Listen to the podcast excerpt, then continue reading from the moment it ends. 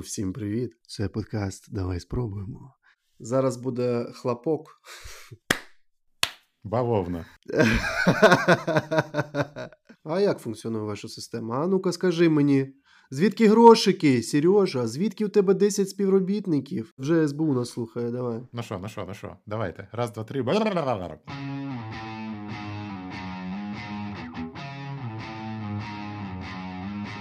Всім привіт! Це подкаст Давай спробуємо, де ми обговорюємо життя та роботу у сучасних українських компаніях.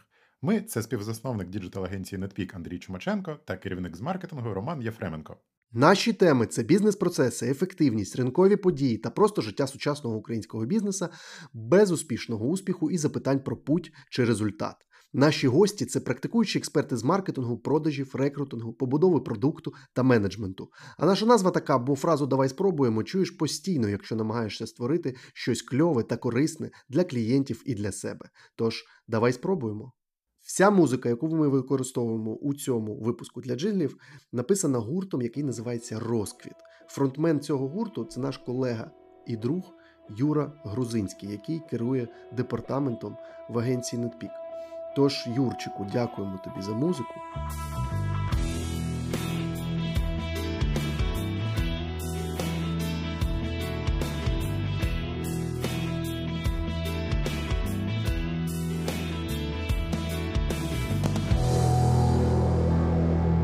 Сьогодні наш гість це Сергій Лукачко, CEO краудфандингової платформи Моє місто. А ця платформа на період повномасштабного вторгнення допомагає збирати кошти на волонтерські та гуманітарні ініціативи. І також Сергій очолює проєкт з адопції та допомоги безхатним тваринам GladPet. Сергій, привіт! Нарешті тобі. Та привіт, Андрій, Рома і власне всім слухачам.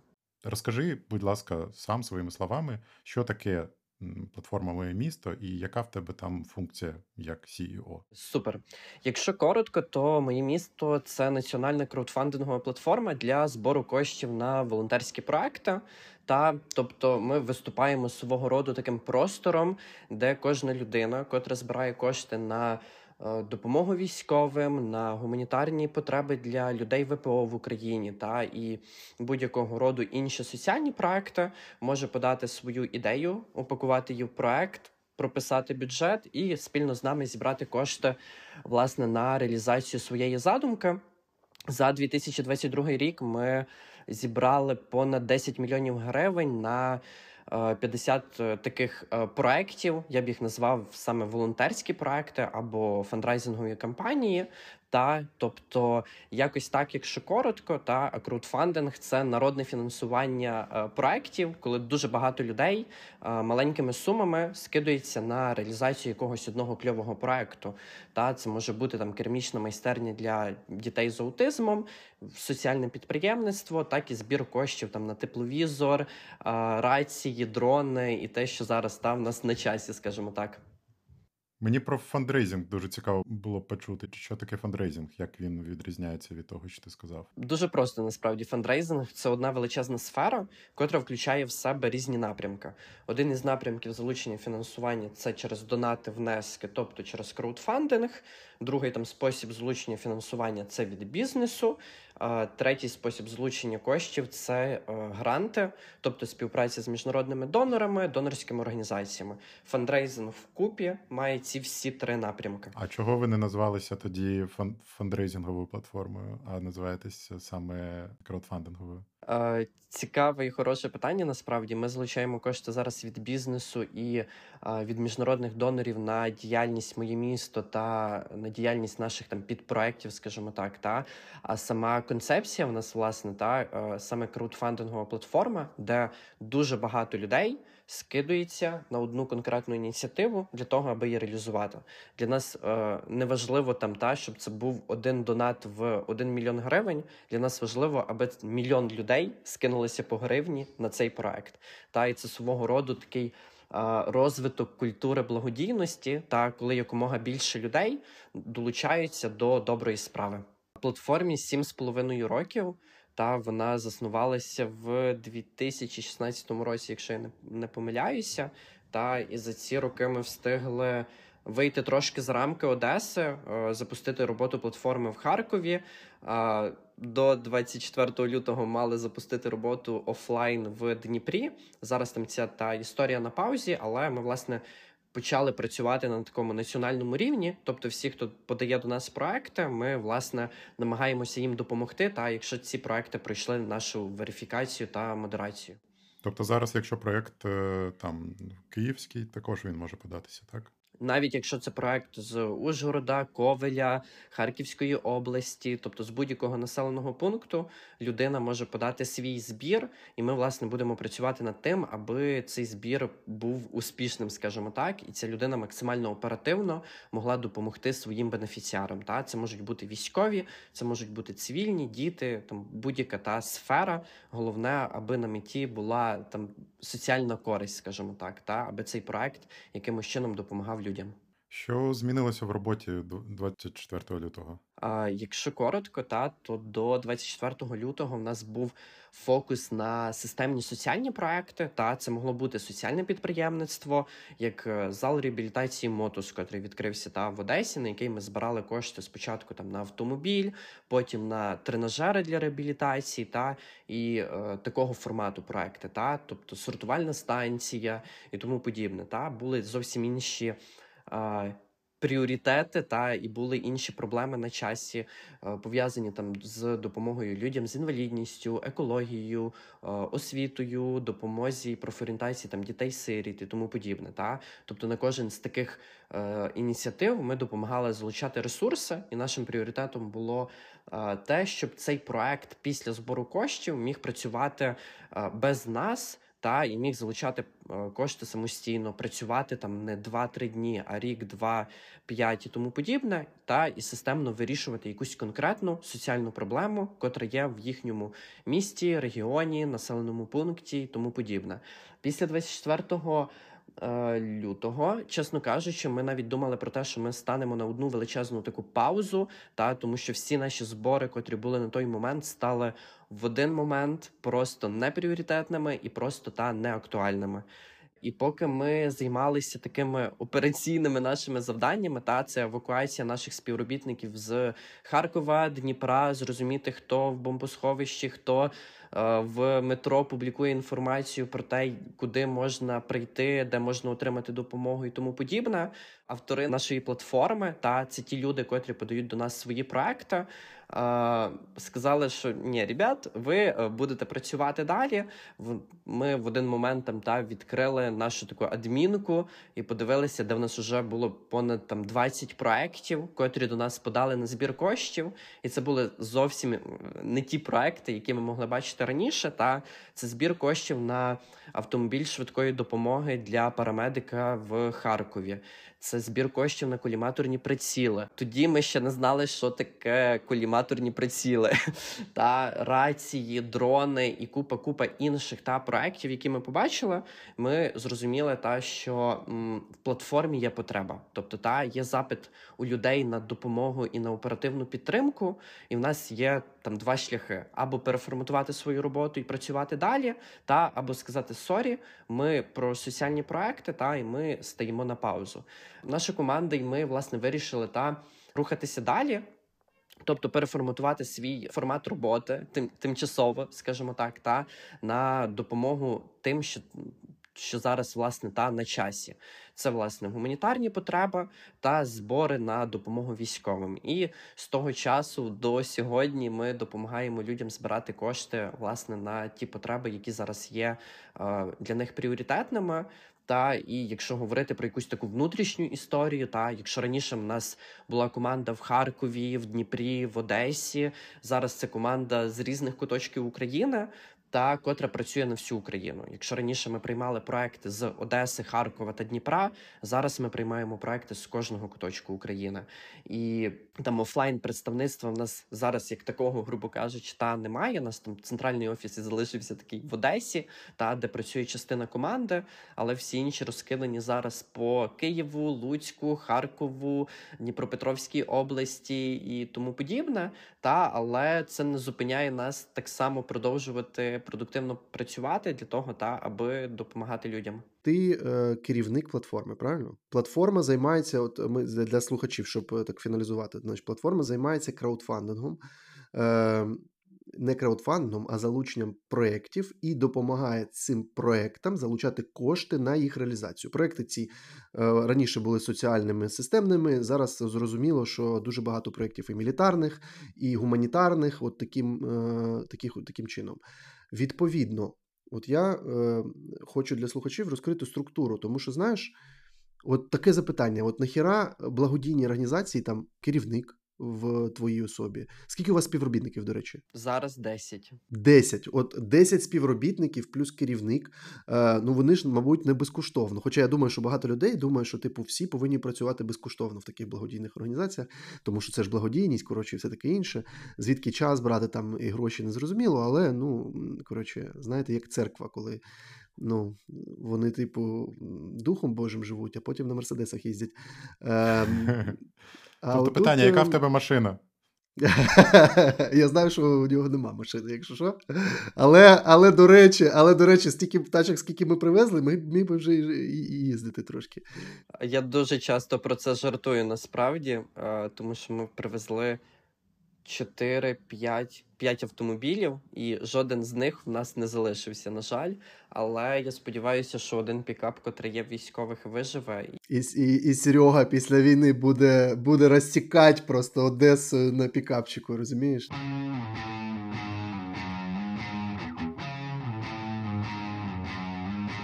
Ми всі на це сподіваємося е, разом з пацанами, які на ньому зараз їздять.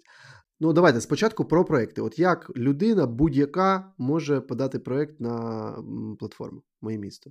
Супер, е, дякую за питання. Власне, це дуже просто. У нас є та людина, котра хоче зробити щось кульове. В неї є два варіанти. Вона або є, скажімо так, волонтером, та людина, котра безкоштовно добровільно та вкладає свій час та ресурси для того, аби зробити добру справу. І в нас є громадські організації та благодійні фонди. Це офіційні там юридичні особи, та котрі системно та займаються благодійною та волонтерською діяльністю. До нас е, власне проект може подати будь-хто з цих трьох категорій, та як конкретний волонтер, як фізична особа та звичайна там людина, скажімо так та такий конкретний е, благодійний фонд чи громадська організація, та котрій потрібна допомога в залученню ресурсів на свої проекти. Як це власне працює? У нас є сайт, де опубліковані всі проекти на зборі, і там є така нехитра кнопка, котра називається Подати проект на збір. Та і кожна людина, котра там заходить на платформу, вона може подати свій проект та на до нас на платформу на модерацію. Та тобто вона прописує його назву, підвантажує там картинки, фото, відео, звіт, е, опис проекту, кому вона хоче допомогти і чому. Тобто, у вас є якась якась, ну як. Е анкета, типу, яка натякає людям, що це не просто там ти, типу, я хочу зібрати кошти для садочку там номер один. А типу, в чому сенс? Тобто вони повинні е, розуміти, і у вас є там критерії прийому цих проєктів, так? Тобто, щоб щоб вони змогли зібрати кошти і таке інше. Правильно я розумію? Насправді так, це звичайна форма та подачі проекту. Тобто, якщо в тебе вже є сформований проект, ціль, мета, завдання, бюджет, ти можеш та податися. Якщо в тебе її немає, то в нас власне там є такі питання, підказки, котрі допоможуть тобі. А, Твою ціль та твою ідею якось укомплектувати в цей проект повноцінний, та аби ти міг більш розібратися в цілях, в результаті, котрий ти хочеш отримати, та в цільовій аудиторії, котрій ти хочеш допомогти. І це було більш налаштовано та для соціальних проєктів, але в нашій зараз в наших реаліях це також кльово працює, бо ми маємо розуміти, та якій військовій частині піде допомога, яким конкретно ВПО, в якому штабі ми будемо збирати кошти на продуктові набори. Тому так. ви переробили цю анкету після 24 лютого? Чи ви її залишили такою самою, і зараз люди її заповнюють просто на військові нужди? Ті самі запитання там залишились? Е, ми її е, адаптували трошки під наші реалії, і в цілому наш сайт з до 24 лютого він виглядав взагалі не так. Е, ми зробили такий невеличкий апгрейдер, дизайн для того, аби було. Зручніше подавати проекти на платформу, зручніше було робити внески на проекти.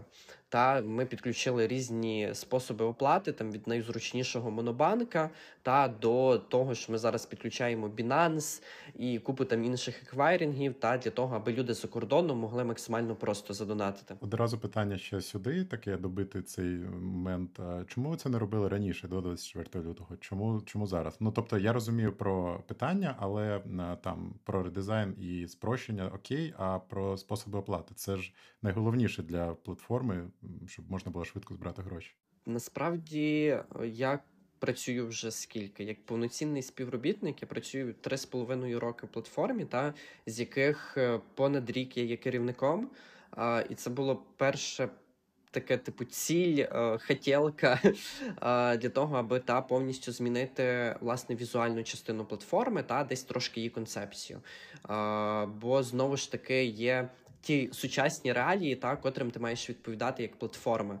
Ти маєш бути максимально там та usability, зручною для користувачів. Ні, ні, почекай. Про про, про, про візуальну usability частину я зрозумів. Мені цікаво більш такі, якби очевидні речі про способи оплати. Тобто, монобанк. Ну можна ж було його додати раніше? Ні, тому що раніше не було еквайрінгу монобанка. Вони створили свій еквайрінг десь в квітні, якщо я не помиляюся.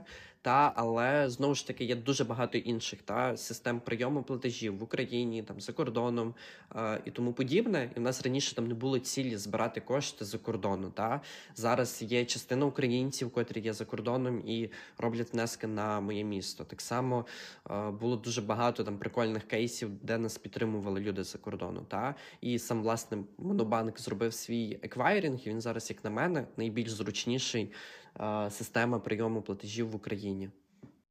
Реклама Монобанку зараз у нас була. Нам не нам не, ну, не жалко. Ми можемо запікати. Ні, ні, ні, ні, Ми ні, про українські нам, компанії. Кажу, ну, взагалі без без питань.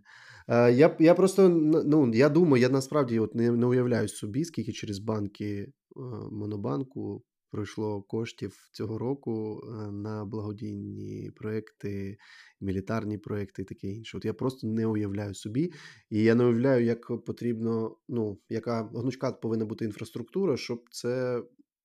Швидко так шук-шук і і з'їсти це, тому що це ж не дуже прості, прості запитання технічні якщо говорити, яка та платформа найбільш зручніша для збору коштів, то це власне буде Монобанк. Та це найбільш зараз зручніша і популярна платформа для збору коштів на швидкі та волонтерські потреби, і це дуже кльовий феномен від е, Монобанку, та тому що це могла міг зробити будь-який інший та банк. Ну це тільки можна так казати, що будь-яка інша могла зробити, але насправді насправді дуже великі питання, як зробити це саме так. Правильно пам'ятаю, що зараз, навіть якщо у людини немає е, монобанку, е, аккаунту монобанку, він може е, скидати гроші на цю банку з іншого українського банку. Так, так, може.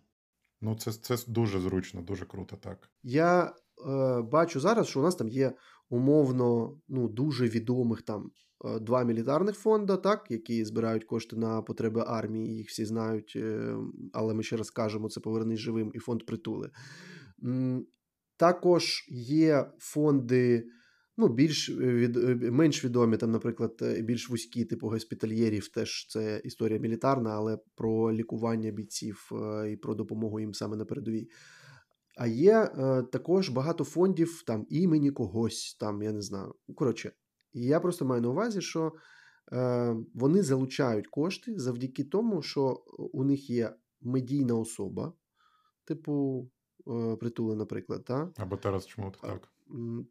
Ну, Тарас Чмут, до речі, став медійною особою, скажімо, прямо тільки під час війни.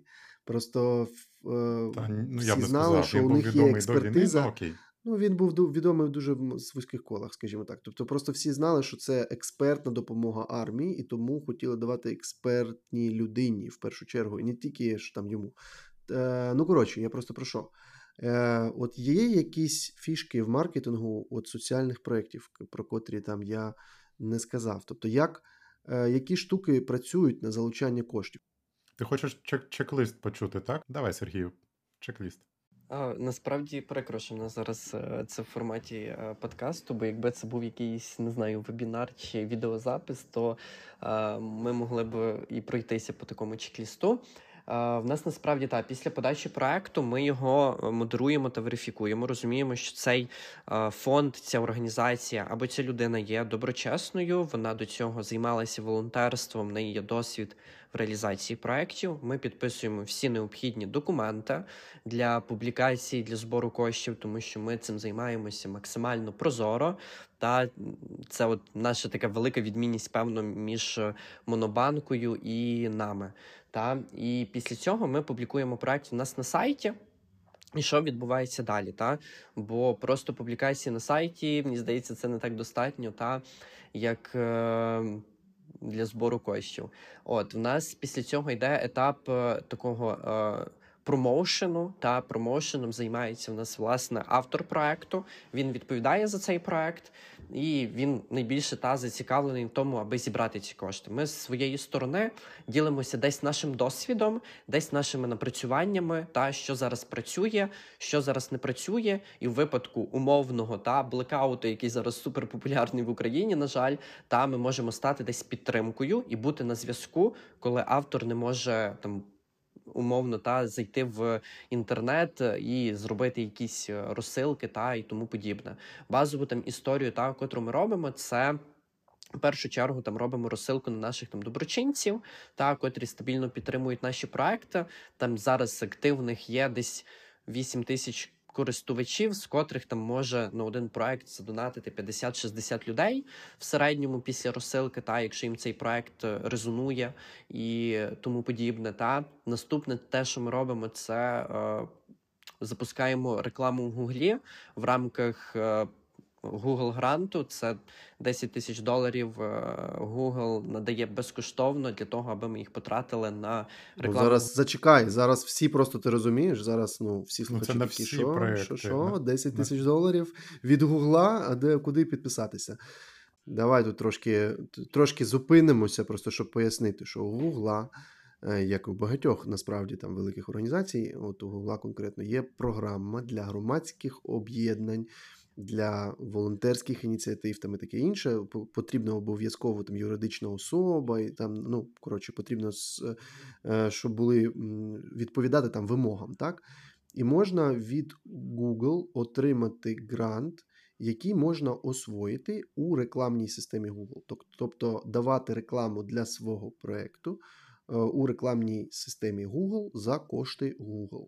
От е, є така програма. Ми не будемо зараз там сильно зупинятися, що потрібно, там і таке інше. Я Сергій хотів тебе якраз перебити. Добре, що Рома це зробив. Мене е, може більш таке питання. Давай на, на, на прикладі. От давай приклад. Е, в мене є е, друг, який є зараз в ВСУ, і він мені написав і каже: Нам потрібно авто. Наприклад, так. Я його дуже добре знаю. Я знаю, що він там насправді є, і я починаю збирати там в своєму інстаграмі, Фейсбуці, там десь ще створив цю банку і кажу: там треба на, на авто. Там скинулись якісь люди, які його знають, там мене знають, скільки то скинулись. І тут я знаю, що є моє місто. Є платформа, яка може мені допомогти зібрати потрібну суму. Я заходжу на сайт, я там заповнюю цю анкету і потім чекаю. так? Тобто хтось з твоєї команди перевіряє, що я там написав, і виходить зі мною на якийсь зв'язок. Питання перше: як ви верифікуєте мене? Тобто я та знаю, що це мій друг, а ви не знаєте. Я просто якась людина, яка там пише: ну, збираю на тачку, скидайте гроші. Як проходить ця верифікація? Мені дуже цікаво.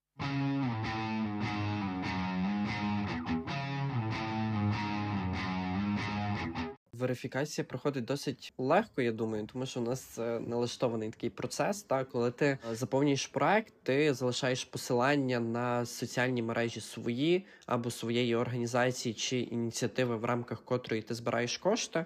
Та умовно, якщо кошти збирає Андрій Чумаченко, то він залишає посилання на свою там соціальну мережу. Та це може бути Фейсбук, Інстаграм, Телеграм і тому подібне. Та е, і наша команда в першу чергу перевіряє сам проект якщо він вже притомно описаний, там немає капслока і 10 знаків оклику після речення збираю кошти на машину помогіть, та ти вже розумієш, та що цей проект. Е, сформульований чітко, та ми там збираємо кошти, таку суму для такої то людини, котра служить зараз на такому то напрямку Потрібна така сума. Машину ми там будемо замовляти звідти то такої то марки. В середньому вона коштує ось таку суму. Тому ми власне опублікували збір там, грубо Окей, кажучи. А якщо я злочинець, якщо я все це написав просто так з голови, я просто хочу вкрасти багато грошей. Е, після цього ми власне робимо з автором, грубо кажучи, таке інтерв'ю або ж співбесіду, де ми власне спілкуємося з ним і вжив, ну, вживу або в онлайн форматі, та в якомусь міті, де ми власне уточнюємо всю інформацію, котра там нам необхідна. Та це, якщо ми не бачимо всієї людини в публічних джерелах, яких якийсь досвід попередній, та ми можемо запросити а, інформацію про те там які проекти він реалізовував, та і як він може це підтвердити. Якщо ніяких, то це вже перший дзвіночок того, що ми можемо відмовити. Слухай, ну дуже багато людей, які зараз, е, ну там з, з початку березня, з кінця лютого збирають кошти, вони нічого ніколи не збирали до цього часу. У них немає ніяких проєктів, це просто фізичні особи. Так, якщо цей збір власне вперше, то нам треба власне запит від військової частини офіційний, котрий е, нам власне підтверджує те, що цей запит є актуальний, він є власне офіційний. Та там є печатка і підпис командира бригади чи батальйону е, чи командира постачання. Тобто, просто на словах так не не, не, не, не пройде. Ну, ви скажете, давай офіційний запит, і треба буде офіційний запит. Просто окей, окей. А, Ну, давай, це зрозуміло. Це все якби пояснює. Е, якщо є офіційний запит, то він є офіційним. Ну, в принципі, я так розумію, що є процедура верифікації. Просто розумієш? Тобто, якщо як мінімум є дзвінок з автором проекту, де ми з його запитуємо там по нашому там умовному чек-лісту знову таки, е, і там запитуємо його якийсь досвід чи якісь е, запити від військової частини, якщо ми кажемо про мілітарні, є ж не тільки мілітарні проекти, так там е, від е, притулку для тварин, наприклад, у нас є якийсь запит, є цей притулок, там живуть е, котики і собачки. Тобто, ти розумієш, що так, це реальна вся історія. Тобто є е, процес верифікації. От, от, от таким чином. Після процесу верифікації пройшов я цей процес верифікації, отримали офіційний запит, все окей. Ви робите якийсь лендос е, цього проєкту, так, ну окрему сторінку для збору коштів.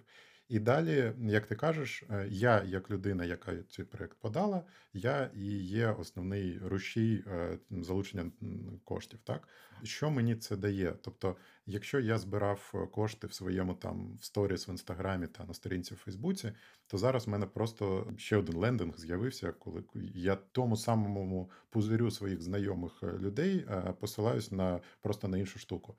Ти сказав, що ви робите розсилку по своїй базі, так, по тим, хто є зареєстрованими в моєму місті в платформі доброчинцями. І дуже великий плюс це е, пошукова реклама від Гугла. Це тільки пошукова реклама, або це реклама там в Ютубі може бути десь ще. Тільки пошукова реклама в Гуглі. От, без Ютуба і там, коротше, інших е, опцій, скажімо так. Угу. А що ще?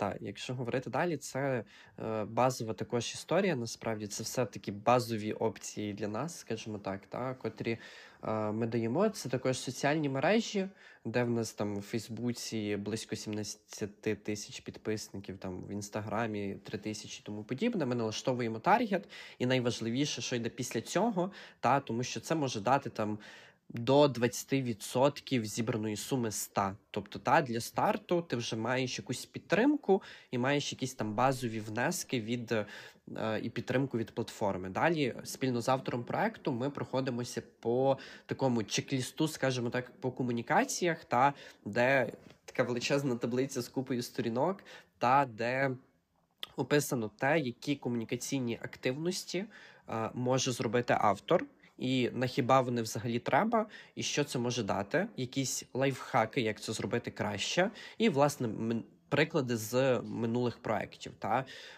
грубо кажучи, там опублікувати збір коштів в себе там в соціальних мережах, там самий базовий пункт. Потім там е, посередині вже є знайти там, написати шаблон повідомлення, прислати їх там 20 друзям, аби вони поділилися збором коштів про свій проект, не задонатили. Тут дуже важливо. Нам не треба збирати донати, та нам треба збирати підтримку людей, котрі будуть так само розповідати про цей проект, аби про нього дізналося якомога більше людей і могли власне зробити свій внесок. І вплоть до того, та що там є в кінці організувати там свій благодійний там захід або фандрейзингову кампанію чи ярмарку для того, аби зібрати кошти, чи розіграти якісь. Е, грубо кажучи, реліквії та від військових. Тобто ви даєте перелік можливих активностей для того, щоб залучати кошти. Ви вирішуєте з автором проєкту, які з цих е, можливостей він зможе використовувати. І також ви допомагаєте йому організовувати оці самі активності, тобто є чек-лісти, там знову ж таки, чек-лісти ми сьогодні сказали вже раз 10, я не знаю, мені здається. Дуже любимо ми це слово. Просто ну коротше, є якісь інструкції е, для будь-якого менеджеру проекту, так ну тому що людина, яка подала цей проект, вона його веде. Відповідно, вона як менеджер цього проекту виступає. І от у вас є для неї багато різних різноманітних варіантів і інструментів, які вона може використовувати, і ви консультуєте, як саме їх використовувати правильно. Так, і автор тут насправді обирає сам та ті опції, ті функції, котрі він може реалізувати. Бо в якогось автора вже є якась своя команда з там друзів чи родичів, та котрі можуть там організувати якусь подію. Хтось збирає кошти сам, для нього це може бути там складним. Він може зробити якийсь благодійний розіграш там бойових гільз з фронту фронту, або якихось там е, реліквій з фронту, скажімо так, та і тому подібні історії. А стосовно У мене тут просто є річ, до котрої я дуже сильно хочу повернутися, де Андрій говорив також про те, що ось я типу зробив монобанку, типу, і я собі збираю кошти. Типу, для чого там а, ще кудись типу подаватися і тому подібне. Та е, тут дуже прикольна історія про те, що та е, один в полі не воїн, скажімо так. І коли ти сам збираєш 400 тисяч на автівку, тобі нереально складно, і це дуже складний досвід. Та якщо ти робиш це вперше. І це деколи болючий досвід, після якого навряд чи ти захочеш збирати на другу автівку. Та коли ви об'єднуєтеся разом, та якась група людей, організацій для того, аби зробити добру справу, вам це вдається зробити простіше і десь швидше. Та тому що коли ми разом, ми можемо разом власне зробити більше. Та У нас є одна програма, яка якраз так і називається разом більше. Ось і це так само приклади збору коштів притули і Лачина, Стерненка і притули, повернись живим і Лачина, і тому подібне. Та де дуже багато людей вписується в якийсь один величезний збір, та для того, аби його швидко закрити. А якщо ти впевнений там в своєму зборі, що ти зможеш закрити його сам, і тобі для цього ніхто не потрібен. Це також кльово. Типу, ти можеш зібрати ті кошти сам, якщо такий варіант для тебе ок. Якщо ти розумієш, що тобі самому це буде зробити складно, тобі треба підтримка, і ти не настільки там величезна, умовно та організація, як повернись живим, то скоріше за все, та ти будеш приходити до місцевих організацій або до краудфандингових платформ чи інших там фандрейзингових платформ, котрі з'явилися в Україні, та е, для того, аби зібрати ті кошти швидше. Я можу прийти до декількох е, таких платформ. Тобто, е, як я розумію, як це все відбувається. Е, людина, ну я да в цьому прикладі я про себе там казав як приклад. І я такий збираю, збираю, збираю. Ось закінчився мій там персональний бренд. Більше не скидають мені на монобанку. І я такий думаю, де мені ще взяти там 350 тисяч, яких не, не, не вистачає. І я піду до вас. Ми з вами поспілкуємось. Ви мене верифікуєте, розмістите і допоможете зібрати там ще якусь частину. Я можу піти ще кудись і також збирати там гроші, або як, або я можу на на всіх платформах збирати по 400 тисяч. Якщо коротко, та першочергово краще збирати кошти відразу на платформі, е, не пробувати це робити самостійно, а потім приходити до платформи. Е, чому? Тому що це збиває з пантелику твоїх е, підписників, аудиторію і людей, та котрі тебе підтримали. Це перше. Друге, скоріше за все, навряд чи ти зможеш їм якісно прозвітувати. Фотку авто покажу і все. А як ти прозвітуєш е, дяді Васі, котрий знайомий твого друга, котрий зарепостив репост твого брата? Ти не зможеш прозвітувати йому, та тому що в тебе немає його контакту, в тебе є його чотири останні цифри номера карти, та грубо кажучи. А ми це про прозорість і про звітність, та тому першочергово кльово запускати проект відразу з платформою, де ти можеш побачити всіх, хто зробив внесок. Ти зможеш їм всім подякувати, і ти можеш їх всіх попросити там іще інформаційно підтримати проект і власне прозвітувати. А звітність зараз мені здається найбільш така актуальна історія, аби кожна людина могла побачити, де мої 50 гривень могли конкретно та піти, на що вони конкретно акумулювалися. Бо коли там ти звітуєш за все зразу, це суперскладна історія. Та От і не завжди через монобанк можна прозвітувати. Чи можна подаватися на дві-три такі платформи? Скоріше за все, можна. Багато хто мені здається так і практикує, але краще брати когось одного і працювати з ним, е, ніж подаватися в три різні платформи, в котрих свої різні умови, там в когось є комісія з зібраної суми. Та Оце було моє наступне питання: скільки скільки грошей ви з моїх 400 тисяч заберете собі, коли зберете всю суму?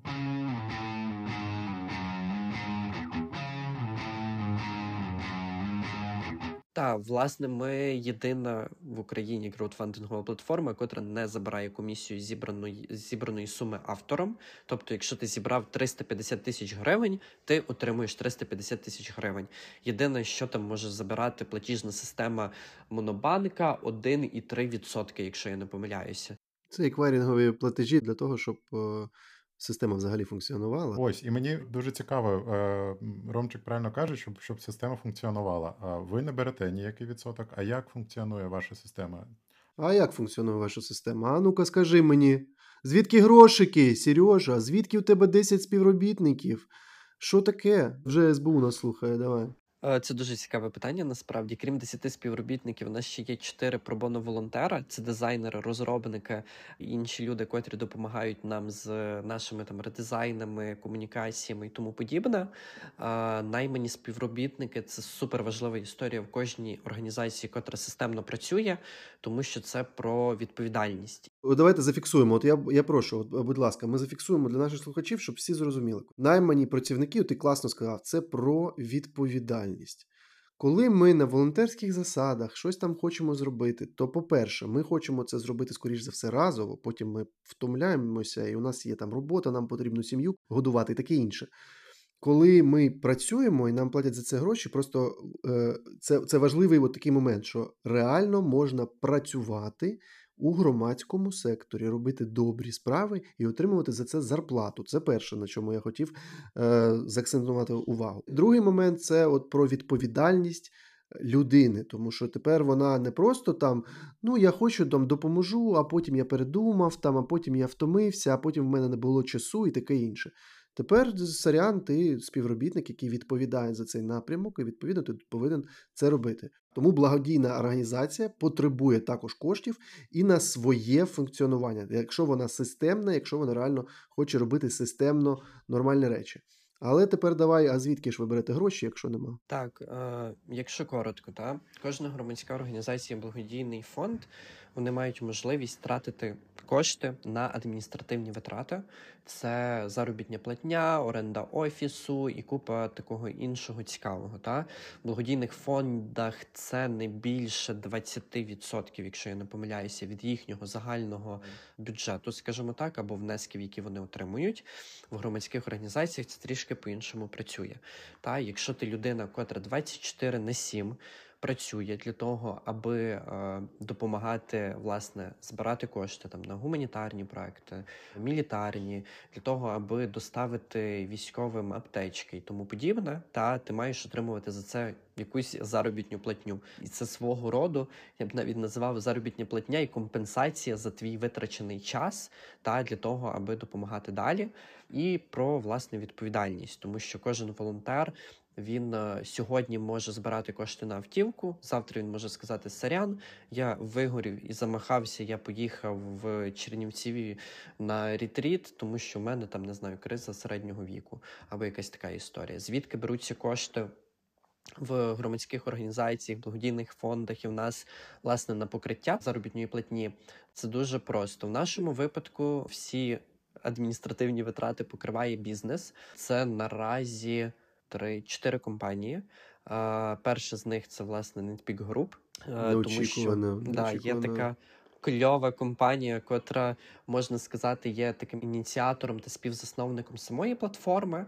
Та також у нас є компанія WorkUA, котра підтримує наші адміністративні витрати.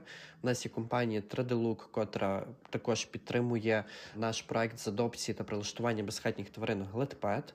Є Evolution Business Park в Харкові і власне Абдурахман Шейхалов, котрий нас також підтримує адміністративно. Та і він е, спільно з ним ми запускали там роботу платформи в Харкові, і спільно там з WorkUA ми будемо запускатися в Дніпрі вже після нашої перемоги. І всі власне адміністративні витрати покривають на даний момент ці компанії, і десь 10% це е, гранти.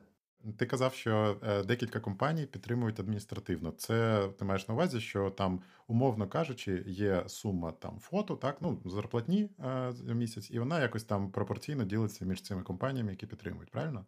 Е, з деякими так, хтось дає якусь конкретну фіксовану суму, наприклад, та це може бути там, не знаю, 10 тисяч гривень в місяць, грубо кажучи. Хтось покриває половину операційного бюджету. Та? Тобто ми розуміємо, що у нас там операційний бюджет складає там 50 тисяч гривень, і вони покривають його половину, тобто там 25 тисяч в місяць, грубо кажучи. Якщо ти завтра захочеш наняти ще 30 людей е, і збільшити е, свій бюджет там в 4 рази, тобі потрібно йти до кожної компанії та казати, типу, дайте більше грошей, нам це потрібно, або вони автоматом будуть платити там 50 чи там 25% від цієї суми, тому що. Ну, ну, коротше, це узгоджено там на якийсь майбутній в тебе карт-бланш, чи ти повинен. Ну, тобто, це як е, я в ту ж е, в ту, в ту ж частину, як і Рома каже, хочу піти. Е, це є як якийсь board of directors, де є там засновники цих чотирьох-п'яти компаній, які разом там е, ти їм підчиш з ідеї. Тобто ми там хочемо відкритись у Дніпрі. Ми там, е, я хочу найняти ще там п'ятьох людей, тому що в нас дуже багато проєктів. Нам там потрібно офіс, нам потрібно там стардінг. Ну я не знаю, щось таке. І вони такі кажуть: Окей, або ні, або доведи, що це насправді потрібно. Чи це більш таке ти скидаєш їм щомісячні там, що що було зроблено, і вони особо не лізуть в сам проект.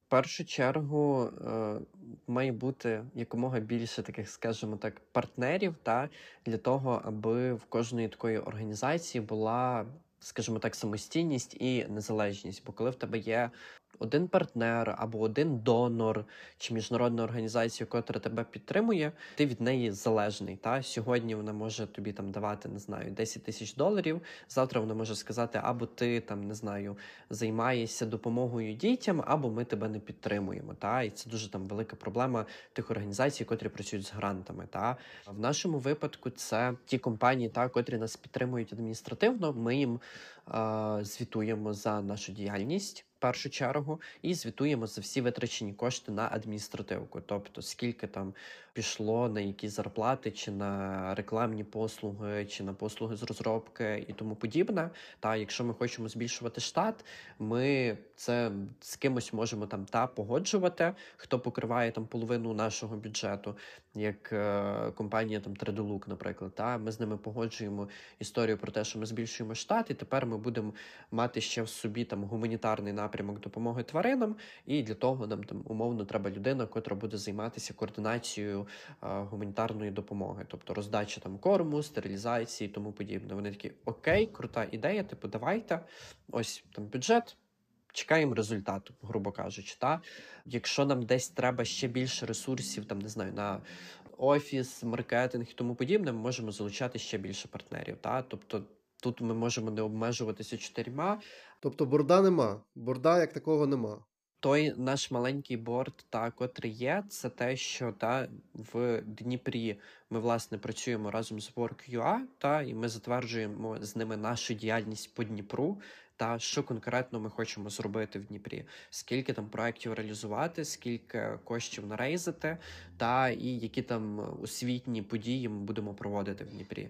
В Харкові така сама аналогічна історія. Та це, грубо кажучи, от можна віднести до такого нашого бурда, та з ким ми можемо затверджувати наші плани на майбутнє. Правильно я розумію, що в принципі вам е, для того, щоб от зробити зрозуміло, що ви і так працюєте зараз по всій Україні, але тим не менше, якщо от брати е, там на на секунду забути, що є купа зборів просто на армію, і е, повернутися до е, початкової ідеї платформи, де ми робимо системні е, покращення так у міських там коротше, у громадах, там містах.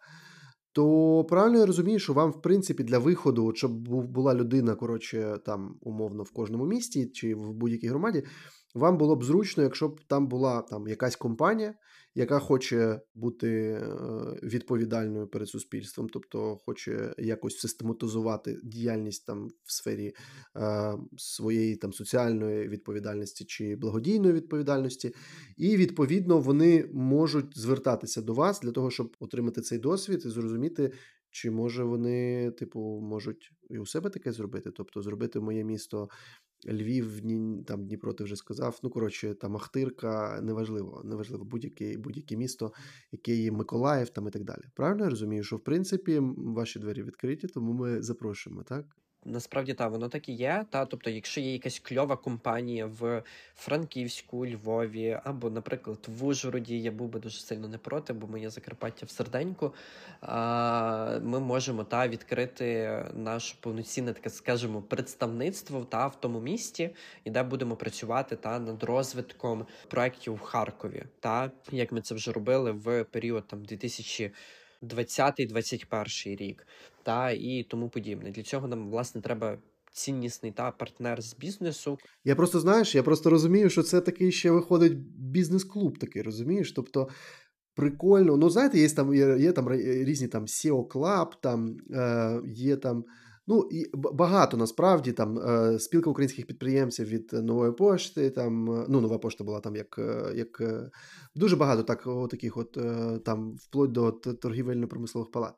І оце теж такий типу бізнес-клуб. Тобто, прикиньте, там кльові бізнесмени з різних куточків України, об'єднані тим, що вони хочуть бути відповідальними перед суспільством, робити щось гарне саме там, де вони знаходяться. Ну і загалом то ще й можуть просто спілкуватися з точки зору саме бізнесу, тобто де і вони розподіляють вже точно цінності оцеї відповідальності суспільної. Типу, прикольна насправді історія, якщо якщо чесно. Та і це власне про розвиток культури корпоративно-соціальної відповідальності бізнесу, та тому що ми можемо десь просто взяти там, не знаю, 30 компаній, забрати з них якусь конкретну умовну суму та на свою адміністративну діяльність і сказати: ось тепер ми працюємо в Харкові. Та але ці компанії вони не так сильно будуть залучені в нашу роботу, і вони не так будуть зацікавлені розвивати Харків. Коли ти береш компанію, котра родом з Харкова, ти береш людину, котра з Харкова, і вона зацікавлена та розвивати урбаністику, інфраструктуру і, в принципі, соціальні проекти в Харкові. В неї є ще якісь якась додаткова мотивація це робити. Та не тільки там підтримувати фінансово організацію, а ще включатися власне в реалізацію самих безпосередньо проектів, їх підтримувати, реалізовувати та щось своє і постійно та бути таким рупором змін в своєму місті. Я от про що подумав, знаєш, от я зараз слухав а, Сергія, це про урбаністику, інклюзію там і таке інше. І я в котрий раз вже подумав, які ж, блядь, русня підараси просто. От ви уявляєте, якщо всі ці гроші йшли на от те, що тільки що казав Сергій, замість того, щоб е, їх витрачати на металеві штуки з вибуховими пристроями ем, всередині для того, щоб е, їх вбивати, блядь. Ну, коротше, дуже дуже надихаюче, якщо чесно, ти розповідаєш. Я впевнений, що після перемоги я знаєш про що подумав. Наразі е, через те, що війна е, повномасштабна змусила об'єднатися ем, всю країну, ну насправді так. Особливо, мені здається, це стосується там покоління більш молодого. Та? То мені здається, що ця культура донейту, розуміння, що ти впливаєш. Зараз всі об'єдналися зрозуміло, чому, тому що всі борються за виживання, так? Але все одно оця культура вона залишиться. Залишиться оце е, відчуття, що ти можеш впливати своїми там, своїм часом, своїми грошима і таке інше. Не тільки там через політику в сенсі. Ходити на вибори, там іти у владу, іти у владу там місцеву і таке інше, а також от е, через такі волонтерські фонди, через е, громадські організації І це стане, ну я сподіваюся, чимось е, більш буденним в нашій країні після перемоги. Я впевнений в цьому, що саме так і буде, тому що вже оце, скажімо так, не за добрих обставин, але воно отакі ростки дає дуже гарно. Повністю згоден з Ромою, і я теж про це думав. І ось ця ну. Всі е, країни так чи інакше на різному етапі свого розвитку шукають якусь таку національну ідею, так і ми також її там шукали, і було дуже багато питань у нас до нас самих, яка вона, е, що нас там об'єднує, там різні ми, там східна, західна Україна, там все таке інше. А зараз мені здається, що ми пронесемо крізь цю війну, та це те так класне, що в нас залишиться після перемоги. Ну, саме те, про що каже Рома, саме ця можливість цього імпакту, так що ти там скинув 2 гривні, а притулок купив супутник умовно, так ти там скинув 50 гривень, а хлопцям купили пікап і таке інше. Ти є імпакт того, що ти можеш робити для чогось дуже великого і дуже важливого. І ну, це дуже круто. І ця культура, вона вона залишиться з нами, її ну, вже вже не знищити, нікуди не, не прибрати. І це дуже круто. Я так плавно хочу підвести нас до другого питання, тому що ми все ще говорили про перше, ми розмовляли про моє місто. Ми перейшли. Так, ми. Е, Мені дуже сподобалось, що ми так підійшли до цього з бізнесового питання. І ось нас таке, така інша тема це якраз в цілому, взагалом, громадський сектор, до якого ми також так плавно підійшли. Розкажи, будь ласка, Сергій, чи є якась взаємодія у вас і взагалі про цей світ громадських організацій? Як ви там одне з одним співпрацюєте? Бо я в мене є таке завжди питання, коли я я там спілкувався з хлопцями з коло е, з благотворійного фонду, там з інших, і в мене завжди однакове питання: чому я повинен е, гроші свої віддавати вам, а не притулі, чи ні там в повернись живим? Чи ну чому чому саме вам? І е, у нас фондів багато. В нас багато фондів було і до початку повномасштабного вторгнення. Зараз їх е, також багато, багато волонтерів. Е, як обрати, не завжди зрозуміло, кому віддати там ті гроші, які ти готов е, донатити. Як ви спілкуєтесь один з одним? Чи ви, може, там конкуруєте, чи ви там ненавидите один одного, чи ви спільно там навпаки робите якісь там, не знаю, проєкти? Розповідай. Е, дякую за питання. Якщо коротко, то ми ділимося досвідом і десь підтримуємо один одного. І це дуже кльова історія. Там Нещодавно, десь минулого тижня, здається, мені довелося побувати в Києві під час повітряної тривоги, і в нас там була така зустріч Е, різних громадських організацій, благодійних фондів. Її організовувала там Українська волонтерська служба. Там були там представники коло, повернись живим, організації Rescue котрі займаються евакуацією людей з прифронтових зон, і там багато багато інших організацій загалом десь 10 чи 15, там ветеран хаб і тому подібне. Та і ми спільно там дві годинки та працювали над тим, та які в нас були виклики в цьому році, та хто як з ними власне справлявся, і в кого які там плани план дій на майбутнє, та хто до чого себе готує для того, аби там десь поділитися з досвідом, десь зрозуміти, що не тільки тобі складно, а складно іншим організаціям, та і десь зрозуміти те, що завжди конектитися простіше і краще і це дає десь більший результат, ніж працювати поодинці там в своїх містах. Та тому, що там з нашого досвіду, та у нас там були кейси також у цих автомобілів, котрі ми перевозили з Болгарії. Ну не гребемо ми, як працює логістика автомобілів з Болгарії. У нас немає такої експертизи. Та ми шаримо, як упакувати проект в нас на моє місто, і ми шаримо, як зібрати на нього кошти. Як там працює перевезення автомобілів? Ми не в курсі, та але для того у нас є повернись живим, до котрого ми можемо звернутися і проконсультуватися в їхнього спеціаліста. І такі блін. А підкажіть, які там треба документи? От ми хочемо перевести, на що звернути увагу, а що треба для кордону, а як е, потім поставити її на балансі, тому подібне. Та і ми просто ділимося досвідом та і десь підтримуємо один одного. Та в нас для таких підтримок є зараз програма разом більше. Це програма грантової підтримки благодійних фондів та громадських організацій, де ми кожного місяця 10 тисяч доларів передаємо на ту чи іншу громадську організацію. Ми вже підтримали благодійний фонд Землячка. Вони за ці кошти виготовили зимову форму та. Підтримали благодійний фонд е, Сергія Притули, Промприлад. Цього місяця будемо підтримувати Rescue Now. І суть та цієї підтримки це те, що завжди разом ви можете зробити більше. Акумулюючи більше ресурсів, ви можете більше допомогти. А коли в нас скоро зима, а зараз вона вже можна сказати, та почалася, то вам краще об'єднуватися та для того, аби закупити ту зимову форму для жінок військових в листопаді, а не в січні, допоки там землячки та зберуть ті кошти. Та і так само з іншими фондами, та суть в тому, аби оперативно підтримувати ті організації, які закривають ну суперкритичні потреби. Не буває такого, що навпаки, ну може хтось робить якийсь фонд і такий каже: тільки я хочу забирати гроші там на допомогу військовим, а ви всі йдіть у дупу, тому що мій фонд саме крутий, я вам нічим не допоможу. Це якийсь фонд Олександра Януковича. Знаєш, там таке 100% було. Ну так таке б є вже ж. Я думаю. Мені цікаво, чи було таке.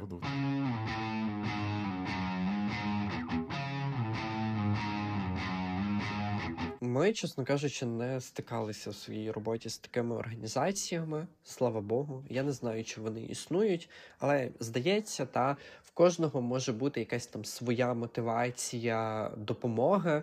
Та і кожен там волонтер або організація хоче якогось визнання та на рівні Повернись живим чи фонду а, притули, де там про вас там та скажуть: ось типу ця організація молодець, та і чи є в них власні інтереси? Можливо, в когось є, але ми їх ні, то то, то вони вони стопудово є. Це не так важливо. Це зрозуміло, що вони є. У кожного є власні інтереси, так чи інакше. Е, Нічого поганого в цьому нема. Погано, коли ці власні інтереси заважають е, основній справі, коли ти кажеш, що ти збираєш кошти на допомогу військовим, а робиш ти це.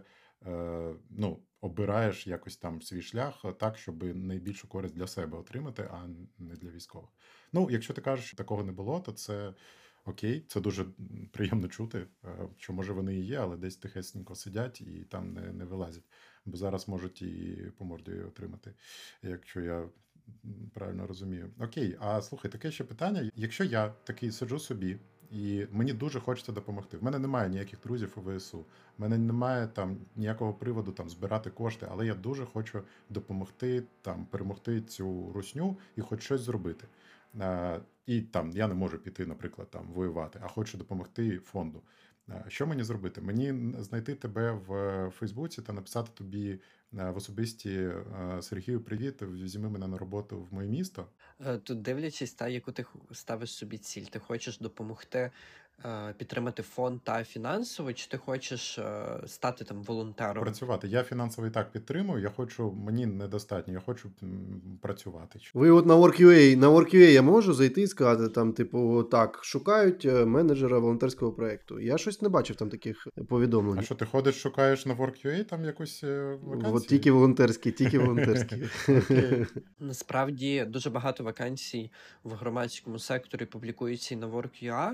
Є дуже прикольна ініціатива. Да, просто розумієш, я просто думаю, в принципі, для багатьох людей громадський сектор може стати таким місточком до ну, взагалі такого професійного розуміння. Тобто, якщо це системна організація, там ти розумієш, як вона може залучати кошти. Ти розумієш, як, наприклад, працювати з грантами, так міжнародної організації, як заповнювати там які документи, яку інформацію збирати для того, щоб мати можливість отримати кошти на якусь активність, зрозуміло, там за кордону, і стати як там у цих педиків інагенти, да коротше. Потім ти, коли розповідав тільки що там про проект, що от ви даєте інструменти там. Для того, хто подає проект, це не обов'язково співробітник, але я маю на увазі, як проекти працюють. Тобто ви даєте йому інструменти, типу, що потрібно зробити. Коротше, досвід менеджменту проекту, розумієте, який потрібен там будь-якій компанії насправді. Взагалі виглядає як е, типовий такий Е, бізнес, але просто з іншою ціллю. І от питання: ну, ким я хочу стати? Ну, ти там пишеш, там я хочу стати бухгалтером, що там по вакансіям бухгалтерів, чи що там по вакансіям маркетологів там і таке інше. От як знайти коротше вакансії, як потрапити на роботу до громадського сектору і там до вас конкретно? І що по, по ЗПшкам? Це дуже цікаве питання. Насправді е, заробітня платня в кожному фонді різна. Зазвичай це середня заробітня платня в Україні. Середня неофіційна, скажімо так, та є якась там офіційна статистика. Тобто не 4700, правильно? Не 4700, трошки більше. Та?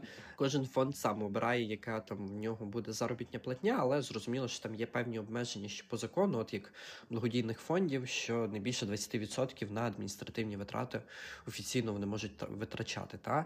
І зазвичай це середня заробітня платня в Україні, та, котра в нас є по факту. Як знайти роботу? Дуже цікаве питання. Та Тобі спочатку треба, мені здається, піти поволонтерити, да, зрозуміти цю сферу, цей сектор, та і, грубо кажучи, йти по якісь та певні градації. Ти, наприклад, та думаєш, от я хочу. Е, системно допомагати армії. Ти дивишся, є там та якийсь перелік фондів, котрі допомагають армії. Там землячки, рії, притула, повернись живим. Ти дивишся, чи є в них там можливо волонтерські можливості. Та ти долучаєшся до них в ролі волонтера, і тобі там та насипають якісь конкретні завдання або якісь конкретні цілі, та які ти там будеш закривати, е, грубо кажучи, чи тобі там треба знаходити підрядників, чи тобі там треба знайти зимову форму, чи залучати кошти, якась така та історія. Ти дивишся, чи тобі це та власне підходить по душі і тому подібне. Якщо ти розумієш, що та в тебе є до цього хист і десь уже ти набрався досвіду за період волонтерства, якщо в цих організаціях на сайті або ж на Work.ua та опубліковані вакансії, ти можеш себе подати і подати своє резюме та на ту вакансію, яка в них відкрита.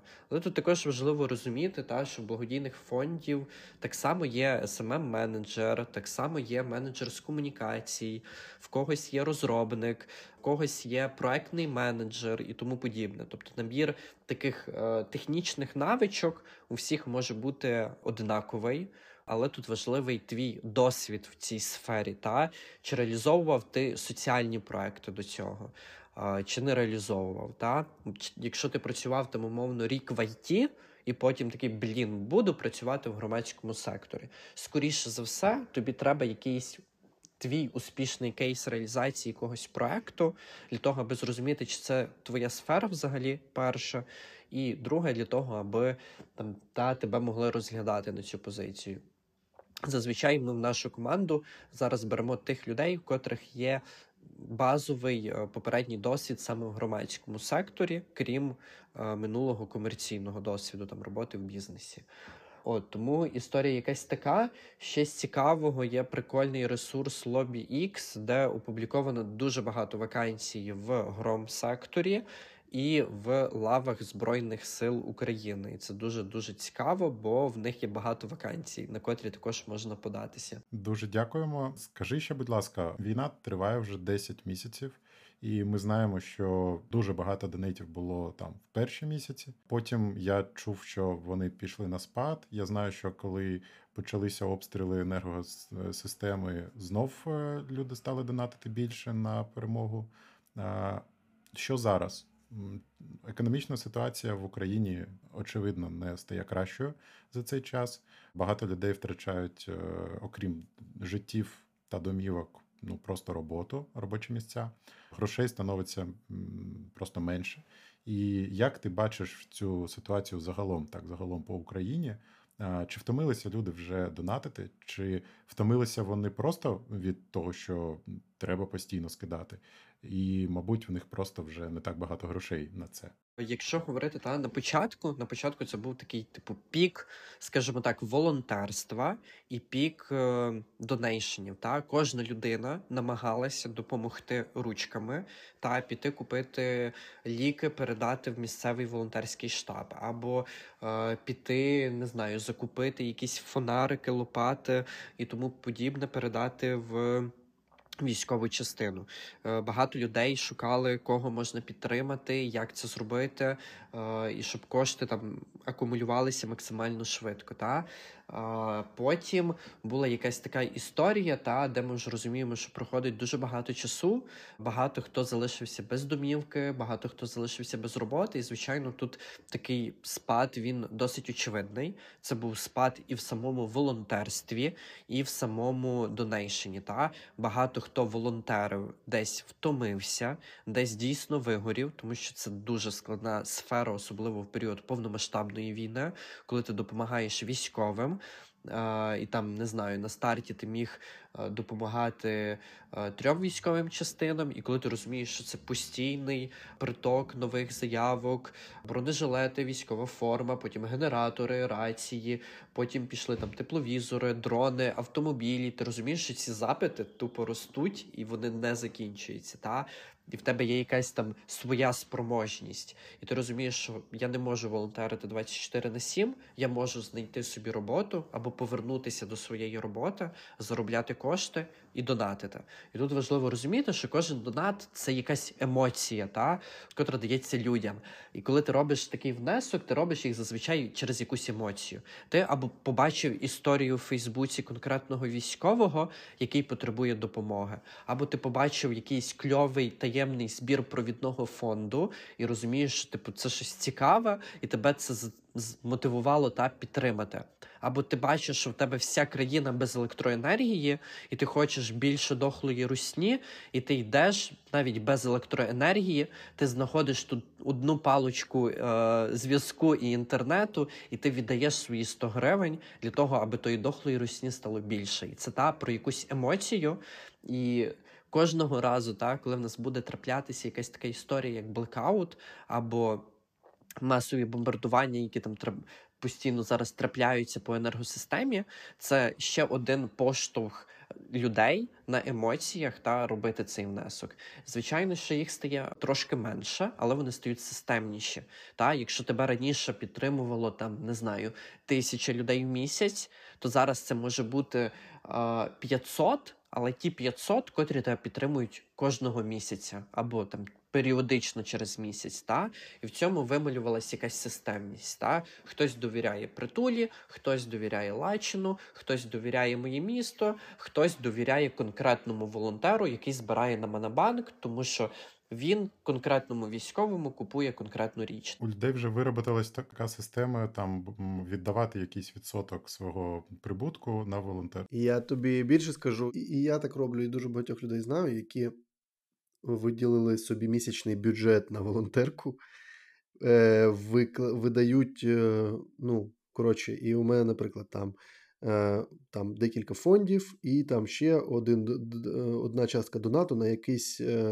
Типу збір де-небудь в інстаграмі, умовно, коротше, у людини, яку я знаю, на якусь там вузьку ініціативу. Тобто це прям, знаєш, ну, стаття розходів, коротше, типу, в сімейному бюджеті. І я маю на увазі, що ну, я знаю багатьох, хто у кого ну, абсолютно так само.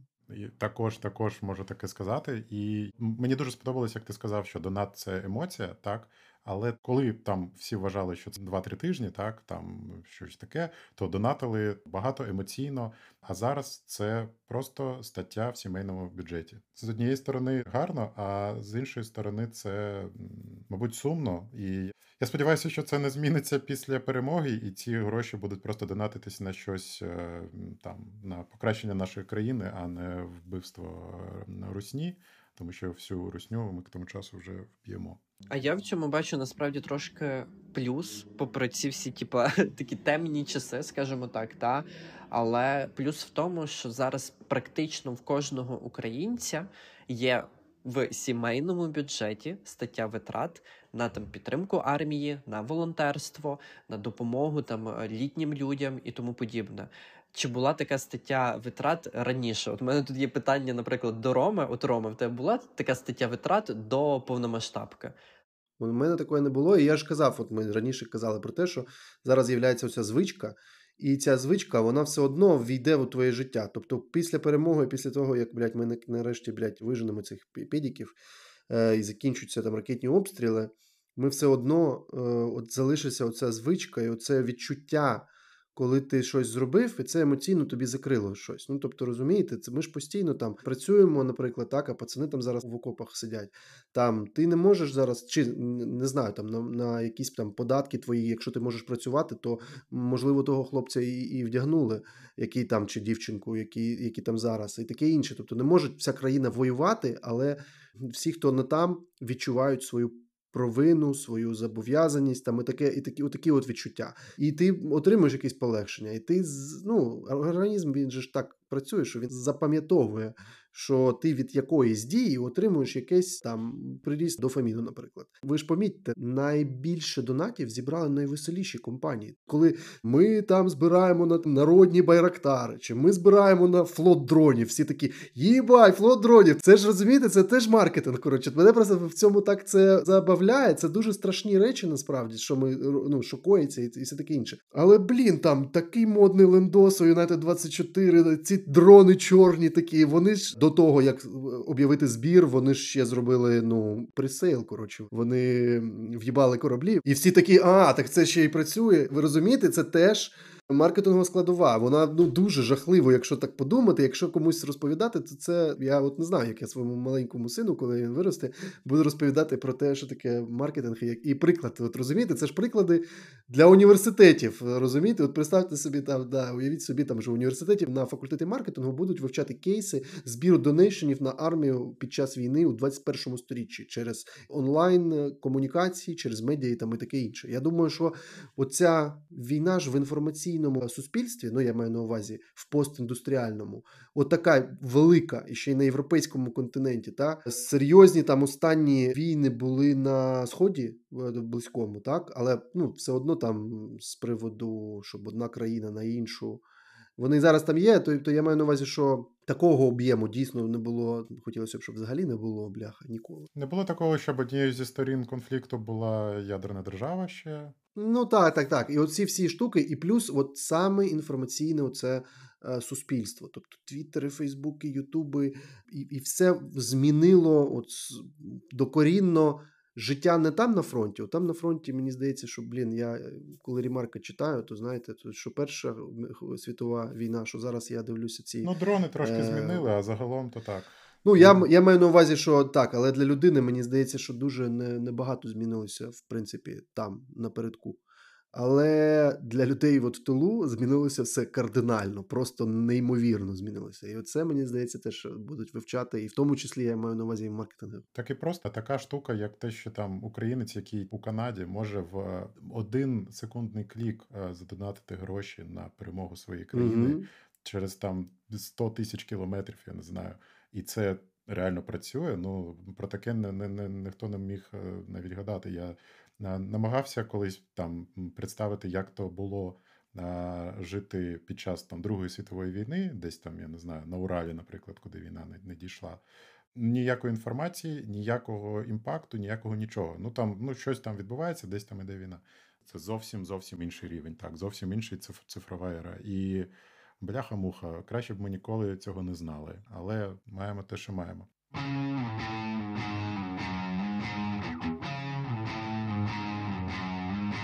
Слухайте, у нас є ще у нас є ще взагалі, мені здається, що просто ми вже трошки затягуватися починаємо. Тому я пропоную, там у нас були ще запитання, там, наприклад, про е, СБУ у волонтерці, так, ну, типу, що СБУ там зараз там лякає волонтерів там і все таке інше. Хоча ти казав про прозорість, так що от ви допомагаєте оформити проект таким чином, щоб були всі документи, щоб все було чітко, прозоро і зрозуміло. І це я просто підсвічу такий момент, що, на жаль, є люди, які шахрайством займаються на на фоні волонтерці. На жаль, таке таке існує в нашому суспільстві. Ми все це всі це розуміємо. Відповідно, умовний співробітник СБУ не може зрозуміти, чи ти хороший, чи ти поганий, просто тому, що у тебе е, там вродливе, наприклад, обличчя чи кльовий там інстаграм-сторінка. Тому, відповідно, ці штуки. Документація, там накладні, запит від е, військової частини і таке, таке інше, їх дуже багато. І от саме е, тому от системні фонди, громадські там організації, таке інше, саме тому до них менше там, наприклад, за все питань від органів. Так, Хоча багато хто думає, що менше, тому що вони діляться капустою.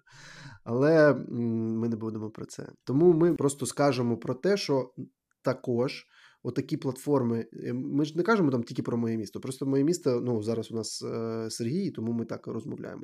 Вони е, допомагають зробити прозорою от всю ту частину, яка приходить, е, тобто звідки взялися гроші, яка відповідальність, чому ми платимо чи не платимо з них податки, є там еквайрінг, там бла бла бла.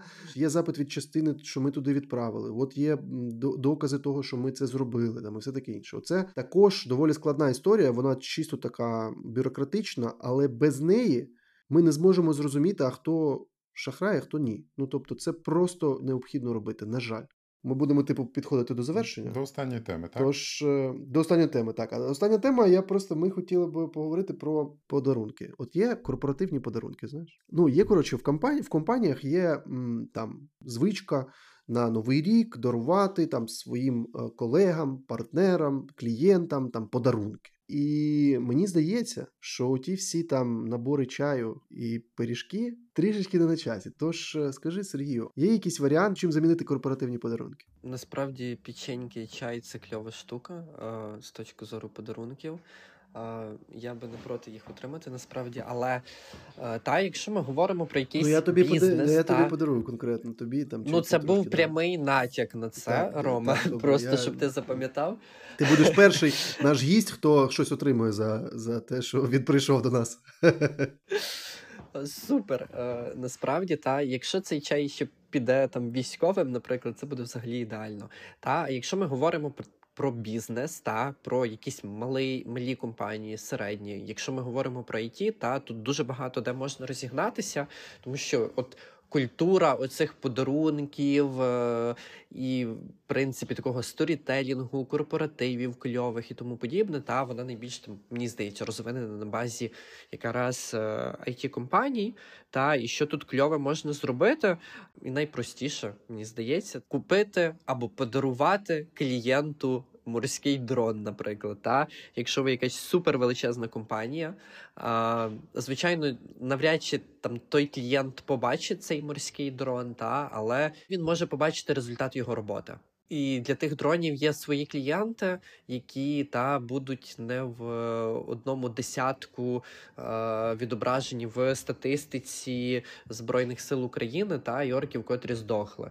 Е, і це дуже кльова історія. Та а якщо ви компанія, та котра готує якісь корпоративні подарунки для співробітників або якісь корпоративи, е, тут дуже важливо розуміти, та що більшість мені здається компаній зараз працює дистанційно. Та мені здається немає компанії, в котрій всі співробітники в одному офісі, та й вони повноцінно працюють.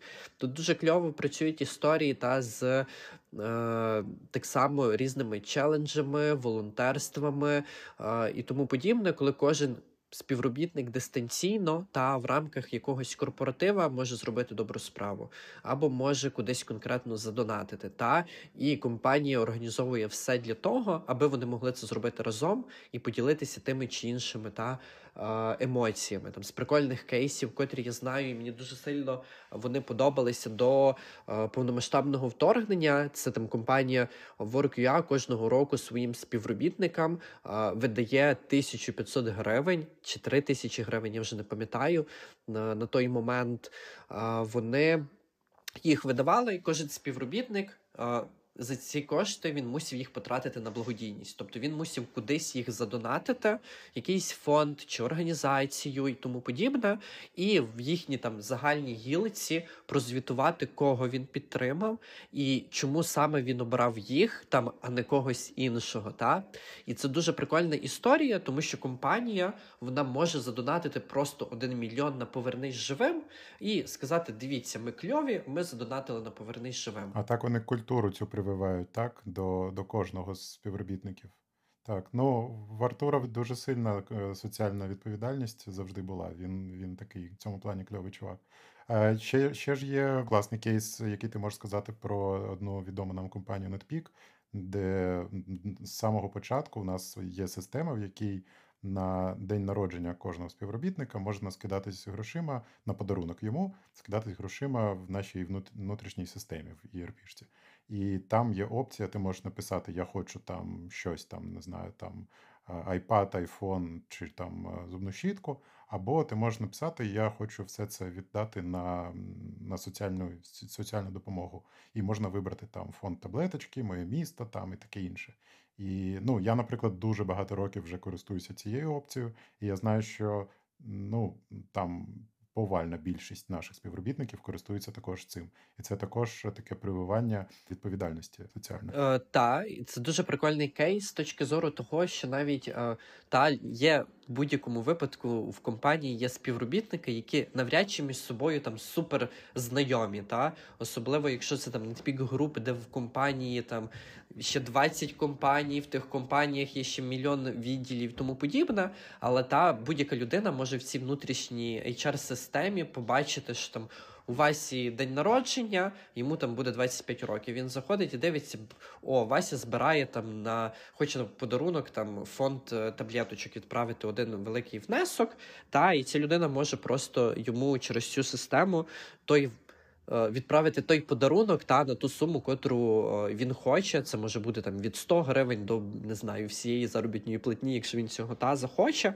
І це та також досить кльова історія, та коли ти використовуєш якісь свята та і використовуєш їх в потрібному руслі. Та Ти там на день народження міг отримати, не знаю, бутилку каніка, а так е, ти отримав на виході а, якийсь, не знаю, тепловізор, котрий відправили військовим. Зараз вже коло це одна з таких найвідоміших їх проєктів, якраз е, збор е, коштів на день народження, які ти донатиш до фонду.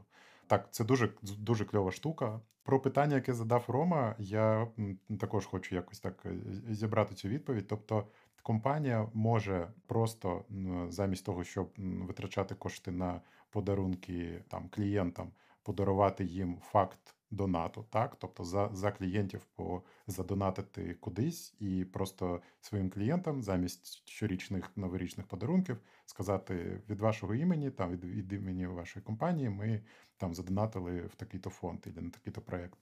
Дуже класна історія про те, що е, замість корпоративу можна просто ці гроші, які ви там щорічно витрачали на корпоратив, не задонатити від, від імені компанії кудись, а роздати співробітникам, щоб вони обов'язково ці гроші кудись задонатили.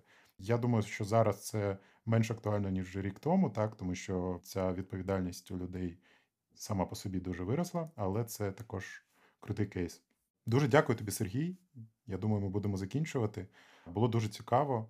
Я просто хотів е, підвести коротше е, рисочку під нашим цим сьогоднішнім випуском. Значить, по-перше, що ми зрозуміли за сьогодні? Ми зрозуміли, що як працює громадський сектор, що є системні організації, які займаються системною діяльністю, що кожен може долучитися не тільки в якості там донейтора, а в якості людини, яка може організовувати якийсь проєкт, що є платформи, які допомагають збирати кошти що ви можете навіть будувати кар'єру в громадському секторі, і там є так, також потрібні навички для і проджект менеджерів, і там маркетологів, і таке інше. Також ми з'ясували, як правильно дарувати подарунки. а вже ж. Ми з'ясували, що прозорість і системність допомагає нам запобігати того, щоб на нас звертали увагу хлопці з СБУ. А також ми, в принципі, мені здається, це не прозвучало прям чітко, прям чітко, так не було такого. Але весь лейтмотив нашої сьогоднішньої передачі говорить про те, що русні пизда. Тож, слава Україні, е, слава Збройним силам. Дякуємо тобі, Сергій. Можеш сказати щось на останок нашим слухачам і нам.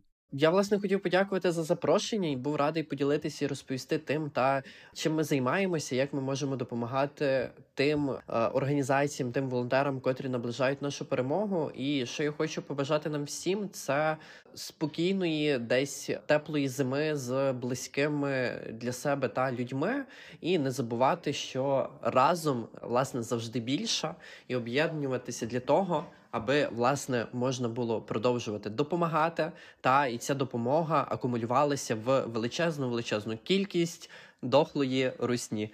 Дякую. Дуже дуже дякуємо. Дуже дякуємо тобі. Так, я хочу хочу ще звернутися до тих, хто дослухав до цієї хвилини наш випуск, е, нашим найвідданішим слухачам. Якщо вам сподобалось, якщо вам було цікаво, ви можете зробити дві штуки. Якщо ви цього місяця ще не донатили на ЗСУ, то зробіть це. Ви можете зробити це в моєму місті, можете зробити це в іншій якійсь платформі, це неважливо.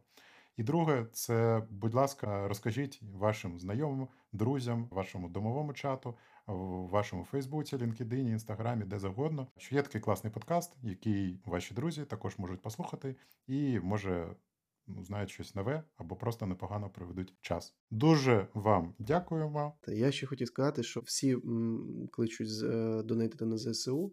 Я хотів би ще сказати, що не забувайте, будь ласка, про гуманітарні якісь речі, тому що зрозуміло, що Збройні сили це ті взагалі, ну, е, через кого ми зможемо тут е, балакати про це.